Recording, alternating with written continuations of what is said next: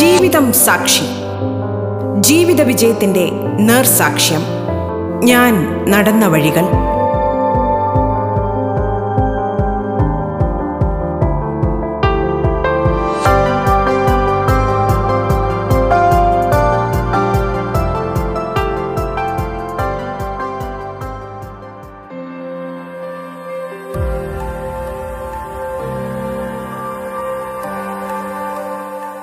നമസ്കാരം പ്രിയ ശ്രോതാക്കളെ ജീവിതം സാക്ഷിയിൽ നിന്ന് നമുക്കൊപ്പമുള്ളത് സേവനകാലത്തുടനീളം പ്രകടിപ്പിച്ച സുധീരവും കർമ്മോജ്വലവുമായ സേവനത്തിന് അംഗീകാരമായി സ്തുത്യർഹ സേവനത്തിനുള്ള രാഷ്ട്രപതിയുടെ ഫയർ സർവീസ് മെഡലിന് അർഹനായ Ernakulam Gandhinagar fire station officer Shri T B രാമകൃഷ്ണനാണ്.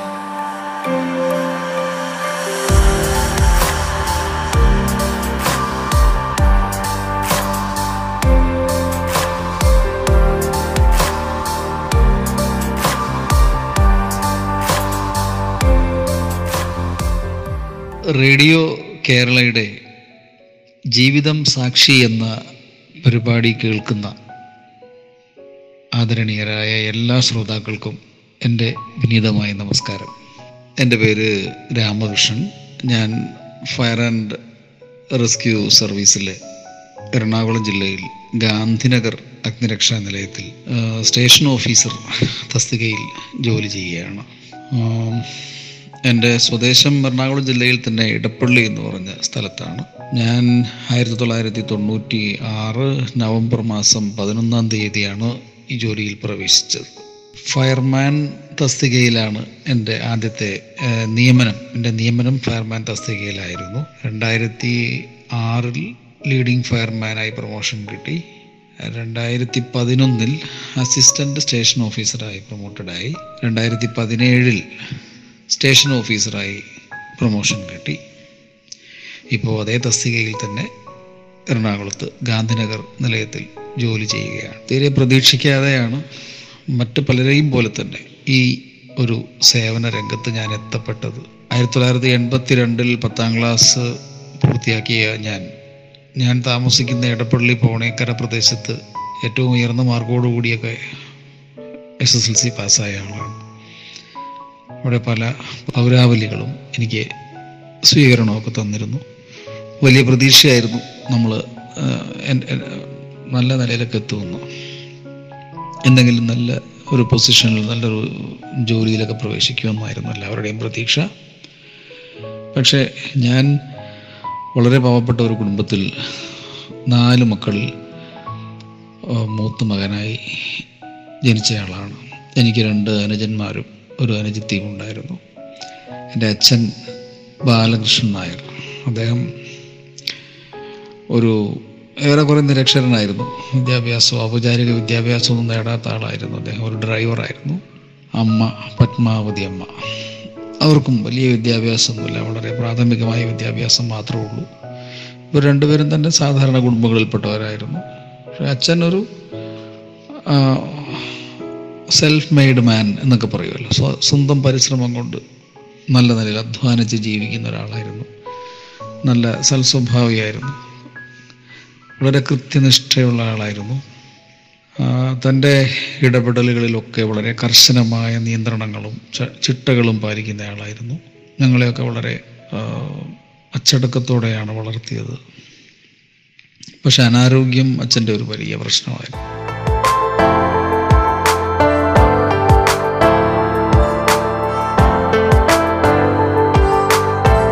നിങ്ങൾ കേട്ടുകൊണ്ടിരിക്കുന്നത് ജീവിതം സാക്ഷി. ആയിരത്തി തൊള്ളായിരത്തി എൺപത്തി രണ്ടിൽ ഞാൻ എസ് എസ് എൽ സി പാസ്സായി നല്ല മാർക്കോടെ പാസ്സായി ഞാൻ നേരത്തെ പറഞ്ഞല്ലോ. തൃക്കാക്കര ഭാരതമാത കോളേജിൽ അന്നത്തെ first group physics chemistry maths വിഷയങ്ങളിൽ പ്രീ ഡിഗ്രിക്ക് ചേർന്നു. ആദ്യത്തെ വർഷം നന്നായി പഠിച്ചു. ആ വർഷത്തെ റിസൾട്ട് മാർക്ക് ലിസ്റ്റൊക്കെ വന്നപ്പോൾ നല്ല മാർക്ക് എനിക്കുണ്ടായിരുന്നു. പക്ഷേ രണ്ടാമത്തെ വർഷം ഓഗസ്റ്റ് മാസത്തിൽ എനിക്ക് കലശലായ മഞ്ഞപ്പിത്തം പിടിപെടുകയും മാസങ്ങളോളം ക്ലാസ്സിൽ പോകാൻ പറ്റാതെ വരികയോ ഒക്കെ ചെയ്തു. അതേ തുടർന്ന് എനിക്ക് ആ വർഷം പരീക്ഷയ്ക്ക് എഴുതാൻ അറ്റൻഡ് ചെയ്യാൻ അറ്റൻഡൻസ് ഷോർട്ടേജ് കൊണ്ട് പരീക്ഷയ്ക്ക് ഇരിക്കാൻ സാധിച്ചില്ല. പിന്നെ അപ്പോഴേക്കും എന്റെ അച്ഛനും ചില അസുഖങ്ങൾ വന്നുപെട്ടു. അദ്ദേഹത്തിന് ജോലിക്ക് പോകാൻ കഴിയാതെയായി. അപ്പോൾ തൊട്ടടുത്ത വർഷം എനിക്ക് പരീക്ഷയ്ക്ക് പോകാൻ സാധിച്ചില്ല. ഞാൻ ചെറിയ ചെറിയ ജോലികളൊക്കെ ചെയ്യാൻ തുടങ്ങി. കാര്യം കുടുംബത്തിന്റെ ഒരു ഭാരം എന്ന് പറയുന്നത് അച്ഛന് അത് അത് രണ്ടറ്റവും കൂട്ടിമുട്ടിക്കാൻ അച്ഛനെ സഹായിക്കേണ്ട ഒരു ബാധ്യത വന്നു. പല ജോലികളും പല ജോലികളൊക്കെ ചെയ്തു. അതിന് ഒരുപാട് കഠിനമായിട്ട് അധ്വാനിച്ച് ജോലി ചെയ്യാനുള്ള നല്ല ആരോഗ്യമൊന്നും എനിക്ക് ഉണ്ടായിരുന്നില്ല അപ്പോൾ ഞാൻ ചെറിയ ചെറിയ ജോലികളൊക്കെ ചെയ്തു. കൂടെ പഠിക്കാനും ഒക്കെ ശ്രമിച്ചുകൊണ്ടിരുന്നു. പലതവണ പരീക്ഷ എഴുതാൻ ശ്രമിച്ചു. പറ്റിയില്ല. രണ്ട് മൂന്ന് വർഷങ്ങൾ അങ്ങനെ കടന്നുപോയി. പക്ഷേ ആ ജോലി ചെയ്യുന്നതിനിടയിൽ തന്നെ ഞാൻ കുട്ടികൾക്ക് ട്യൂഷൻ പഠിപ്പിക്കുമായിരുന്നു. അത് നല്ല രീതിയിൽ തുടർന്നു വന്നു അങ്ങനെ. പിന്നീട് ഞാൻ എനിക്ക് കോളേജിൽ പോയി ഒന്നും പഠിക്കാൻ പറ്റാത്തതുകൊണ്ട് ഞാൻ ആ ഫസ്റ്റ് ഗ്രൂപ്പ് എന്നുള്ളത് മാറ്റി ഫോർത്ത് ഗ്രൂപ്പ് ആക്കി കൊമേഴ്സ് ആക്കി.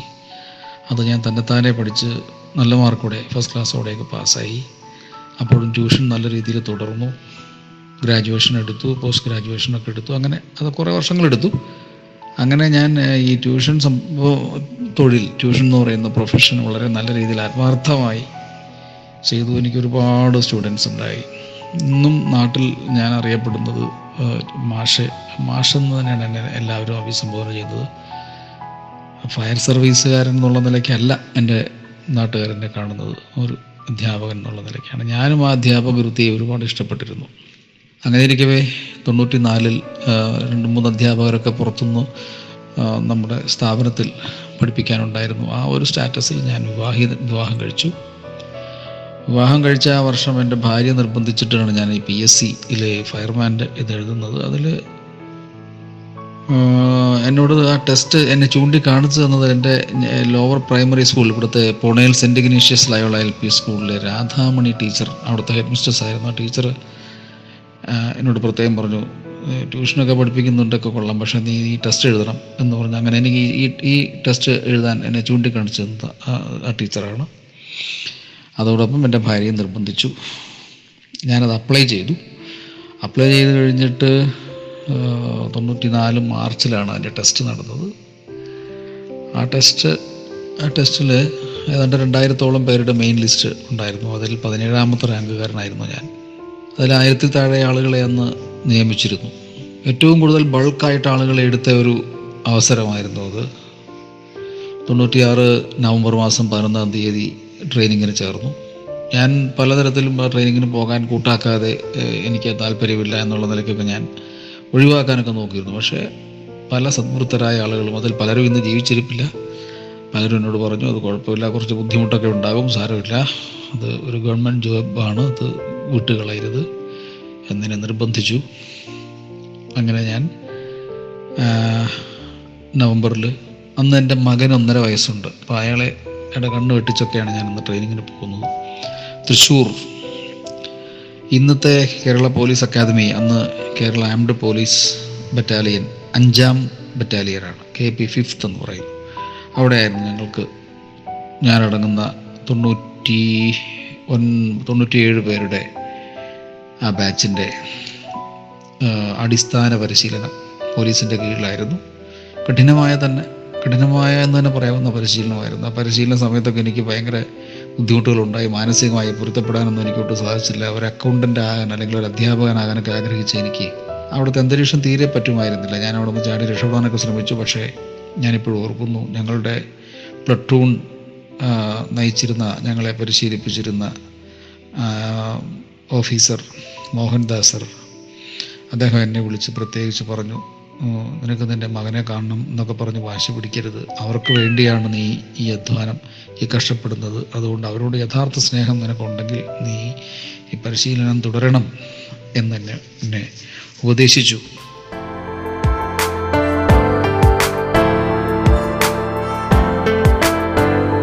ജീവിതം സാക്ഷി ഇടവേളയ്ക്ക് ശേഷം തുടരും.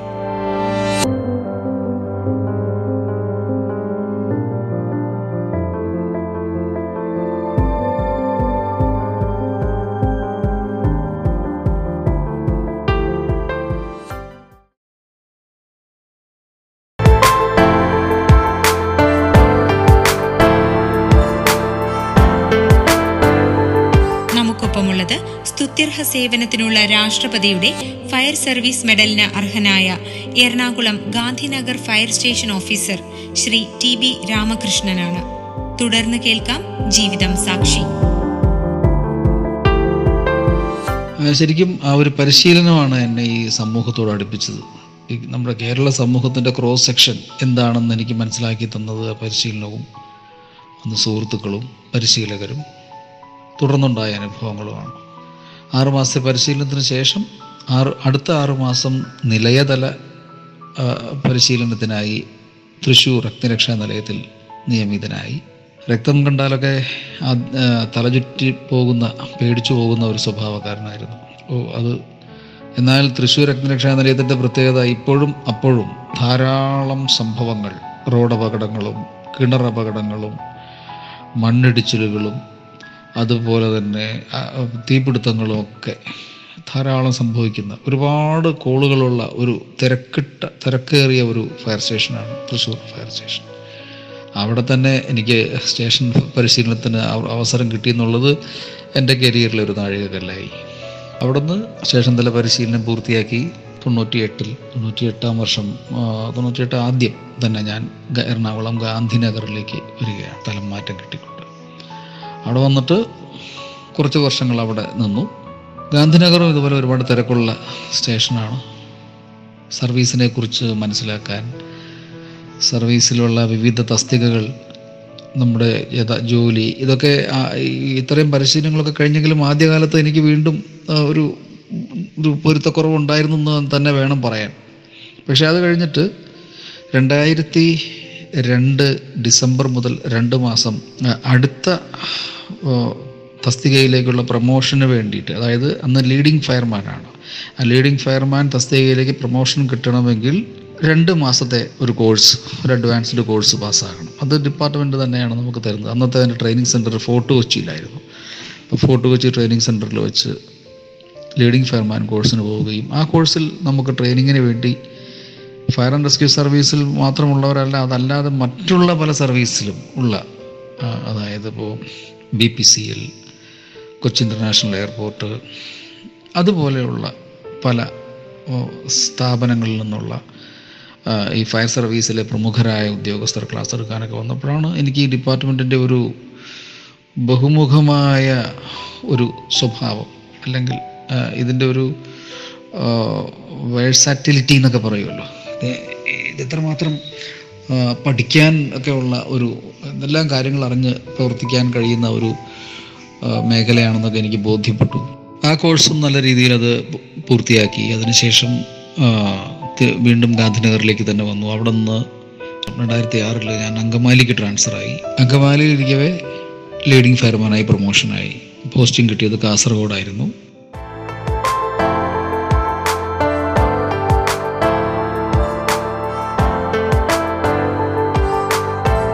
നിങ്ങൾ കേട്ടുകൊണ്ടിരിക്കുന്നത് ജീവിതം സാക്ഷി. കാസർഗോഡ് കുറച്ച് നാൾ മാത്രമേ ജോലി ചെയ്തുള്ളൂ. അപ്പോഴേക്കും ഇവിടെ ഒരു വേക്കൻസി വന്നു. ഒരാളെ അങ്ങ് തിരിച്ചെനിക്ക് ഇങ്ങോട്ട് വരാൻ സാധിച്ചു. തൃക്കാക്കരയിലേക്ക് വന്നു. തൃക്കാക്കര ഫയർ സ്റ്റേഷനായി അപ്പോൾ അങ്ങോട്ട് വന്നു. അവിടെ ലീഡിംഗ് ഫയർമാനായി ജോലി ചെയ്തു. കുറച്ച് വർഷങ്ങൾക്ക് ശേഷം വീണ്ടും അങ്കമാലിയിലേക്ക് ട്രാൻസ്ഫറായി അങ്കമാലിയിൽ നിന്നും വീണ്ടും ഗാന്ധിനഗറിലേക്ക് കുറച്ച് വർഷം കഴിഞ്ഞപ്പോൾ ഗാന്ധിനഗർ ട്രാൻസ്ഫർ കിട്ടി വന്നു. ഗാന്ധിനഗറിൽ ഇരിക്കവേ രണ്ടായിരത്തി പത്തിൽ അപ്പോഴേക്കും കേരള ഫയർ ആൻഡ് റെസ്ക്യൂ സർവീസിന്റെ പരിശീലന കേന്ദ്രം എന്ന് പറയുന്നത് തൃശ്ശൂർ വിയൂരുള്ള തൃശ്ശൂർ എഞ്ചിനീയറിംഗ് കോളേജിന്റെ നേരെ എതിർവശത്ത് ഒരു ഫുൾ ഫ്ലഡ്ജഡ് ആയിട്ടുള്ള ട്രെയിനിങ് സെന്റർ ഒരു അക്കാദമി ആരംഭിച്ചു. Kerala fire and rescue services academy Viyyur അവിടെ രണ്ടായിരത്തി പത്തിൽ നാലു മാസത്തെ ദൈർഘ്യമുള്ള അസിസ്റ്റന്റ് സ്റ്റേഷൻ ഓഫീസർ കോഴ്സിന് ചേർന്നു. ഡിപ്പാർട്ട്മെന്റ് തന്നെ അയച്ചു. അതും ഒരു വേറിട്ട അനുഭവമായിരുന്നു. അത് കഴിഞ്ഞ് വീണ്ടും ഗാന്ധിനഗറിലേക്ക് വന്നു രണ്ടായിരത്തി പതിനൊന്ന് മെയ് മാസം. അസിസ്റ്റന്റ് സ്റ്റേഷൻ ഓഫീസറായി പ്രൊമോഷൻ കിട്ടി. കണ്ണൂർ ഉള്ള പെരിങ്ങോം എന്ന് പറഞ്ഞ പയ്യന്നൂരിൽ നിന്ന് പത്ത് മുപ്പത് കിലോമീറ്റർ കിഴക്ക് വശത്തുള്ള പെരിങ്ങോം എന്ന് പറഞ്ഞ സ്റ്റേഷനിലേക്ക് പോയി. അവിടെ ഒന്നര വർഷത്തോളം ജോലി ചെയ്തു. അത് കഴിഞ്ഞ് പിന്നെ കുറച്ച് ട്രെയിൻ ബാച്ചുകൾക്ക് പുതിയ ബാച്ചുകൾക്ക് ട്രെയിനിങ് കൊടുക്കുന്നതിന് വേണ്ടി വിയൂർ അക്കാദമിയിലേക്ക് ഫയർ സർവീസ് അക്കാദമിയിലേക്ക് വന്നു. അവിടെ പിന്നീട് ബൾക്കായിട്ട് എടുത്ത ഒരുപാട് ബാച്ചുകൾക്ക് ട്രെയിനിങ് കൊടുത്തു. അപ്പോൾ അത്തരം ആ പുതിയ ബാച്ചുകളിൽ ചില ബാച്ചുകൾക്ക് അടിസ്ഥാന പരിശീലനം കെപ്പ അപ്പോഴേക്കും സ്ഥാപിതമായിട്ടുള്ള കെപ്പ കേരള പോലീസ് അക്കാദമിയിൽ വെച്ചായിരുന്നു പരിശീലനം കൊടുത്തത്. അപ്പോൾ അവർക്ക് ക്ലാസ് എടുക്കുന്നതിനും പരിശീലനം കൊടുക്കുന്നതിനും വേണ്ടി ഞാൻ അവിടെ ചെല്ലുമായിരുന്നു. അങ്ങനെ ചെന്നപ്പോൾ ജോലിയിൽ നിന്നും വിരമിച്ച ശേഷവും പോലീസ് ഉദ്യോഗാർത്ഥികൾക്ക് അതായത് പോലീസ് ബാച്ചുകൾക്ക് പുതിയ പോലീസ് ട്രെയിനികൾക്ക് ക്ലാസ് എടുക്കാൻ വേണ്ടി വന്നിരുന്ന മോഹൻദാസ് സാറിനെ അവിടെ വെച്ച് കാണുകയും സംസാരിക്കുകയും ചെയ്തു. അപ്പോൾ ഞാൻ ആ ട്രെയിനിങ്ങിന് വാസ്തവത്തിൽ തൊണ്ണൂറ്റിയാറിലെ ട്രെയിനിങ് കാലയളവിൽ ഞാനത് അവിടെ നിന്ന് അത് ട്രെയിനിങ് നിർത്തി പോകാൻ ഒരുപാട് ആഗ്രഹിച്ച് കരഞ്ഞ വ്യക്തിയാണ്. ആ ഞാൻ പുതിയ ബാച്ചുകൾക്ക് ട്രെയിനിങ് കൊടുക്കാൻ സാറിന്റെ മുമ്പിൽ തന്നെ വന്നപ്പോൾ എനിക്ക് ഭയങ്കര വല്ലാത്തൊരു നിമിഷമായിരുന്നു. സാറും അത് അത് ഓർത്തു. അതെനിക്ക് മറക്കാൻ പറ്റാത്തൊരു അനുഭവമാണ്. സാറൊരു മികച്ച പരിശീലകനാണ്. നല്ല മനുഷ്യത്വത്തോടുകൂടി തന്നെ പെരുമാറുന്ന നല്ല നല്ല തിരഞ്ഞെടുത്ത വാക്കുകളിൽ നമ്മളെ ഉപദേശിക്കാൻ കഴിയുന്ന ഒരു മിടുക്കനായ പരിശീലകനാണ്. അങ്ങനെ അവിടെ കുറച്ച് ബാച്ചുകൾക്ക് പരിശീ പരിശീലനം കൊടുത്തു. അത് കഴിഞ്ഞിട്ട് വീണ്ടും അങ്കമാലിയിലേക്ക് ട്രാൻസ്ഫറായി അടുത്ത വർഷം. അങ്കമാലിയിൽ രണ്ടായിരത്തി പതിമൂന്നിൽ അങ്കമാലിയിൽ ജോലി ചെയ്യുമ്പോഴാണ് ഒരു ചെറിയ പ്രളയം ഉണ്ടായി. അതൊരു പക്ഷേ ഒരു വലിയൊരു പ്രളയമാകാഞ്ഞതുകൊണ്ട് ആരും ശ്രദ്ധയിൽപ്പെട്ടില്ല. എങ്കിൽ കൂടിയും അന്ന് അങ്കമാലിയിൽ തുറവുംകര നെടുമ്പാശ്ശേരി ഭാഗത്തൊക്കെ നമ്മൾ ഒരുപാട് പേരെ അന്ന് നമ്മൾ മാറ്റിപ്പാർപ്പിക്കുകയും ഒരുപാട് പേരെ രക്ഷപ്പെടുത്തുകയൊക്കെ ചെയ്തിട്ടുണ്ടായിരുന്നു. അപ്പം അത് എനിക്കൊരു അനുഭവമായിരുന്നു. രണ്ടായിരത്തി പതിമൂന്ന് രണ്ടായിരത്തി പതിനാല് അവസാനം ഏലൂർ ആലുവ അടുത്തുള്ള ഏലൂർ ഫയർ സ്റ്റേഷൻ രണ്ടായിരത്തി പതിനൊന്നിലാണ് ആ സ്റ്റേഷൻ സ്ഥാപിതമായത്. ആ രണ്ടായിരത്തി പതിനാല് ഞാൻ അങ്ങോട്ട് വന്നു. രണ്ടായിരത്തി അവിടെ വന്നിട്ട് അതിനുശേഷവും വീണ്ടും ചില ബാച്ചുകൾക്ക് ട്രെയിനിങ് കൊടുക്കാൻ വേണ്ടി ഞാൻ പോയിക്കൊണ്ടിരുന്നു. ഒരു ട്രെയിനർ എന്നുള്ള നിലയിൽ എനിക്ക് നല്ലൊരു അനുഭവം ഉണ്ടായി. ഞാനത് ഒരുപാട് ഇഷ്ടപ്പെട്ടിരുന്നു. രണ്ടായിരത്തി പതിനാറിൽ രണ്ടായിരത്തി പതിനാറിൽ ഈ ഡിപ്പാർട്ട്മെന്റിന്റെ ഹൈക്കോടതിയിലെ ലൈസൺ ഓഫീസറായി. രണ്ടായിരത്തി പതിനാറ് ജൂൺ മാസം ലൈസൺ ഓഫീസറായി നിയമിതനായി. അങ്ങനെ പിന്നെ രണ്ടായിരത്തി പതിനേഴ് നവംബർ വരെ ഹൈക്കോടതിയിലായിരുന്നു. ഡിപ്പാർട്ട്മെന്റിന്റെ ഡിപ്പാർട്ട്മെന്റും ഡിപ്പാർട്ട്മെന്റ് ഇൻവോൾവ് ചെയ്യുന്ന കേസുകൾ. ആ കേസുകളിൽ ഡിപ്പാർട്ട്മെന്റിന്റെ പ്രതിനിധാനം ചെയ്തുകൊണ്ട് പേപ്പറുകൾ സബ്മിറ്റ് ചെയ്യാനും ഡിപ്പാർട്ട്മെന്റിന്റെ വിവിധ സ്ഥലങ്ങളിലുള്ള എല്ലാ ജില്ലകളിലുള്ള ഓഫീസേഴ്സ് ഓഫീസേഴ്സിനെയും അതുപോലെ ഹെഡ് ക്വാർട്ടേഴ്സിനെയും ആ കേസുമായി ബന്ധപ്പെട്ട കാര്യങ്ങൾ ശരിയായ രീതിയിൽ ചാനലൈസ് ചെയ്യുന്ന ഒരു പോസ്റ്റായിരുന്നു അത്. അത് വളരെ വളരെ എന്താ ചലഞ്ചിങ് ആയ ഒരു പോസ്റ്റ് തന്നെയായിരുന്നു പുതിയ അനുഭവമായിരുന്നു ഒരുപാട് ആളുകളെ പരിചയപ്പെട്ടു. അതൊരു അറിവിന്റെ ഒരു പുതിയ മേഖല തന്നെ തുറന്നു തന്നു എന്നുള്ളതാണ്. ഞാൻ ഒരുപാട് എൻജോയ് ചെയ്ത് ചെയ്തതാണ് ഒരു കുറച്ച് നാൾ ആ ജോലി.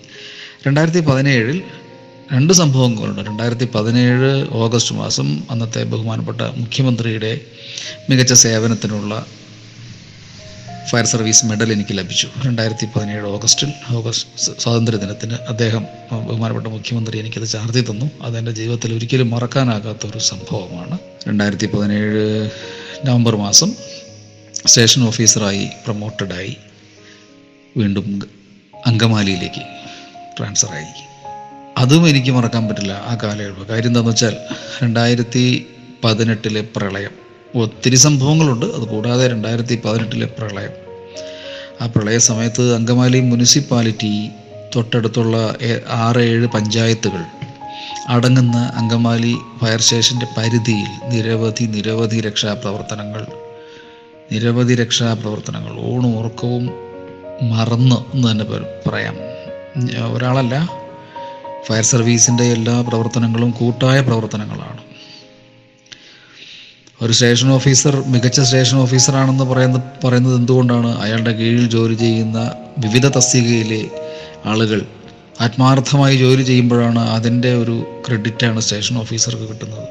അന്ന് എന്റെ കൂടെ ജോലി ചെയ്തിരുന്ന ജീവനക്കാർ പലരും മലയാറ്റൂർ കാലടി മാണിക്യമംഗലം പറവൂര് നെടുമ്പാശ്ശേരി ഇങ്ങനെയുള്ള പല സ്ഥലങ്ങളിൽ നിന്നും ആണ് അവരവിടെ ജോലിക്ക് വന്നുകൊണ്ടിരുന്നത്. ഓഗസ്റ്റ് പതിനാലാം തീയതി വന്ന ഞങ്ങളെല്ലാവരും അവിടെ നിന്ന് തിരിച്ച് ഞങ്ങളുടെ വീട് കാണുന്നത് ഓഗസ്റ്റ് ഇരുപത്തിരണ്ടാം തീയതിയാണ്. ആ ദിവസങ്ങളിൽ പലർക്കും പലരുടെയും വീടുകളുമായിട്ടുള്ള ബന്ധമറ്റു. വീടുകളിൽ എന്താ സംഭവിക്കുന്നത്? പലരും വിഷമിച്ച് കരയുന്നത് ഞാൻ കണ്ടിട്ടുണ്ട്. എന്റെ അച്ഛൻ എന്ത് പറ്റി വയസ്സായിരിക്കുകയാണ്. എന്റെ അമ്മ രോഗിയാണ്. എന്ത് പറ്റി എന്റെ കുഞ്ഞിനെ കണ്ടിട്ട് എത്ര ദിവസം അങ്ങനെ പക്ഷെ അത് ഒരു കോൾ വരുമ്പോൾ നമുക്ക് ഇന്നടത്ത് പോകണം അവിടെ ഒരു കുടുംബം വെള്ളത്തിൽ അകപ്പെട്ടിരിക്കുന്നു രക്ഷപ്പെടുത്തണം എന്ന് പറഞ്ഞ് പോകുമ്പോൾ അതെല്ലാം മറന്ന് വണ്ടിയിൽ കയറിയോ വെള്ളത്തിൽ വെള്ളത്തിൽ കയറിയോ അല്ലെങ്കിൽ വേറെ ഏതെങ്കിലും രീതിയിലോ അങ്ങോട്ട് ചെല്ലുകയും നമ്മുടെ കയ്യിലുള്ള കയറോ മറ്റുള്ള ഉപകരണങ്ങളൊക്കെ ഉപയോഗിച്ച് ആളുകൾ രക്ഷപ്പെടുത്തുകയൊക്കെ ചെയ്തുകൊണ്ടിരുന്നു എന്ന് പറയാൻ എണ്ണിയാൽ ഒടുങ്ങാത്തത്രയും സംഭവങ്ങളാണ്. നെടുമ്പാശ്ശേരി എയർപോർട്ടിന്റെ പുറകു ഭാഗത്തുള്ള ഭാഗങ്ങൾ പ്രദേശങ്ങൾ കാലടി മാണിക്യമംഗലം തുറവങ്കര പ്രദേശത്ത് ഞാൻ എന്റെ ഞാനിപ്പോൾ ഓർക്കുന്നത് എന്റെ കൂടെ അവിടെ നിന്ന് ജോലി എടുത്ത ആത്മാർത്ഥമായി പണിയെടുത്ത വല പണിയെടുത്ത് തളർന്ന എന്റെ സഹപ്രവർത്തകരെയാണ് ഓർക്കുന്നത്. ഒരിക്കലും മറക്കാൻ കഴിയില്ല അനുഭവം. രണ്ടായിരത്തി പതിനേഴ് നവംബർ മുതൽ രണ്ടായിരത്തി പത്തൊമ്പത് ജൂൺ വരെ ഞാൻ അങ്കമാലിയിൽ തുടർന്നു. രണ്ടായിരത്തി പത്തൊമ്പത് ജൂണിൽ ഞാൻ ജൂൺ ഇരുപത്തി മൂന്നാം തീയതി ഏലൂർ നിലയത്തിലേക്ക് സ്റ്റേഷൻ ഓഫീസറായി തിരിച്ചു വന്നു. ഏലൂർ. അപ്പോൾ ഏലൂർ ഒരു വ്യവസായ മേഖലയിൽ ഇരിക്കുന്ന ഒരു സ്റ്റേഷനാണ്. ഏലൂരിന് ചുറ്റും ഏലൂർ വളരെ പ്രധാനപ്പെട്ട കേരളത്തിൽ ഇത്രയും പ്രത്യേകതയുള്ളൊരു ഫയർ സ്റ്റേഷൻ വേറെ കാണില്ല. ഏലൂരിന് ചുറ്റും ആയിട്ട് പെരിയാറിന്റെ കൈവഴികൾ ഒഴുകുന്നു. ഏലൂർ ശരിക്കും ഒരു ദ്വീപാണ്. പടിഞ്ഞാറ് വശത്താണെങ്കിൽ കൊച്ചി കായലിൽ പെരിയാർ ചെന്ന് ചേരുന്നതെല്ലാം ഈ സ്റ്റേഷന്റെ പരിധിയിലാണ്. Eloor Kalamassery municipality seaport airport road container road. Seaport airport road അതുപോലെ കണ്ടെയ്നർ റോഡ്. ഈ റോഡിലൊക്കെയുള്ള ധാരാളം വാഹനാപകടങ്ങൾ ജലാശയ അപകടങ്ങൾ. ഇതെല്ലാം പോട്ടെ ഏലൂർ ഇടയാർ വ്യവസായ മേഖല ചെറുതും വലുതുമായിട്ടുള്ള അനേകം വ്യവസായശാലകൾ. അതുകൂടാതെ കളമശ്ശേരി ഒരു ഇൻഡസ്ട്രിയൽ ഏരിയ ഉണ്ട്. കൂടാതെ കിൻഫ്ര ഇൻഡസ്ട്രിയൽ പാർക്ക്. ഇതൊക്കെ അടങ്ങുന്ന ഒരു വളരെ വളരെ ചലഞ്ചിങ് ആയ എന്താ പറയുക എന്താ പറയുക ഒരു ഫയർ സ്റ്റേഷനിൽ ഇരിക്കുന്ന ഒരാൾക്ക് വളരെ ജാഗ്രതയോടെ മാത്രം നിലനിന്ന് പോകാൻ പറ്റുന്ന ഒരു ഫയർ സ്റ്റേഷനാണ് ഏലൂർ ഫയർ സ്റ്റേഷൻ അത് എറണാകുളം ജില്ലയിലെ ഒരു ജില്ലാ പരിശീലന കേന്ദ്രം കൂടെയാണ്. ജില്ലയ്ക്കകത്തുള്ള വിവിധങ്ങളായ ഹ്രസ്വകാല പരിശീലന കോഴ്സുകളെല്ലാം അവിടെ വെച്ച് നടത്തി. അവിടെ അപ്പോഴേക്കും നമ്മൾ ഈ സിവിൽ ഡിഫൻസ് എന്ന് പറയുന്ന ഒരു പുതിയ മേഖല നമ്മുടെ ഒരു പുതിയ പ്രവർത്തന മേഖല തുറന്നിരുന്നു. അന്നത്തെ ഡയറക്ടർ ജനറൽ അവർകൾ ബഹുമാനപ്പെട്ട ഹേമേന്ദ്രൻ ഐ പി എസ് അവറുകളാണ് അതിന്റെ പ്രധാനപ്പെട്ട ശില്പി എന്ന് തന്നെ പറയാം. അപ്പോൾ സിവിൽ ഡിഫൻസ് സേനയിലേക്ക് ആളുകളെ അതായത് സന്നദ്ധ സേവനത്തിന് മനസ്സുള്ള ആളുകളെ ആരോഗ്യമുള്ള മാനസികവും ശാരീരികവുമായിട്ട് കേൾപ്പുള്ള ആളുകളെ കണ്ടെത്തി അവർക്ക് മൂന്ന് ലെവലിലുള്ള ട്രെയിനിങ്ങുകളൊക്കെ കൊടുത്ത് ഒന്നാം ഘട്ടം രണ്ടാം ഘട്ടം മൂന്നാം ഘട്ടം അങ്ങനെ ഒരു മൂന്ന് ദിവസം ആറ് ദിവസം ആറ് ദിവസം വീതമുള്ള ട്രെയിനിങ്ങുകളൊക്കെ കൊടുത്ത് അവർക്ക് അവർ താമസിക്കുന്ന പ്രദേശത്തുള്ള ആളുകളുടെ ദുരന്തങ്ങളോ അപകടങ്ങളോ ഒക്കെ ഉണ്ടാകുമ്പോൾ ഫയർ ആൻഡ് റെസ്ക്യൂ സർവീസിന്റെ ആളുകൾ എത്തുന്നത് വരെയെങ്കിലും ഉള്ള പ്രവർത്തനങ്ങൾ അവരെ കൊണ്ടായ രീതിയിൽ ചെയ്യാനും അതുപോലെ തന്നെ വലിയ ദുരന്തങ്ങൾ ഉണ്ടാകുമ്പോൾ ഫയർ ആൻഡ് റെസ്ക്യൂ സർവീസിനെ സഹായിക്കാനും ഒക്കെയുള്ള ഉതകുന്ന രീതിയിലുള്ള പരിശീലനം കൊടുത്ത് അവരെ എടുത്തു. ഏകദേശം അഞ്ഞൂറോളം ആളുകളെ ഏലൂർ ഫയർ സ്റ്റേഷനിൽ പല നാളുകളോളം ഒരു മാസങ്ങളോളം എടുത്ത് പല ഘട്ടങ്ങളിലായി തിയറി പ്രാക്ടിക്കൽ പരിശീലന പരിപാടികൾ നടത്തി. അതിന് ഒരു മുഖ്യ പങ്ക് വഹിക്കാൻ എനിക്ക് സാധിച്ചിട്ടുണ്ടെന്നുള്ളത് ഞാൻ അഭിമാനത്തോടെ എപ്പോഴും ഓർക്കുന്ന കാര്യമാണ്. ഇതിന്റെ ഇവിടേക്ക് ഒരു ഒരു കാര്യം എന്ന് പറയുന്നത് ഒരു സമൂഹത്തിന്റെ വിവിധ മേഖലകളിലുള്ള ഒരുപാട് ആളുകളെ നമ്മൾ പരിചയപ്പെടുന്നു.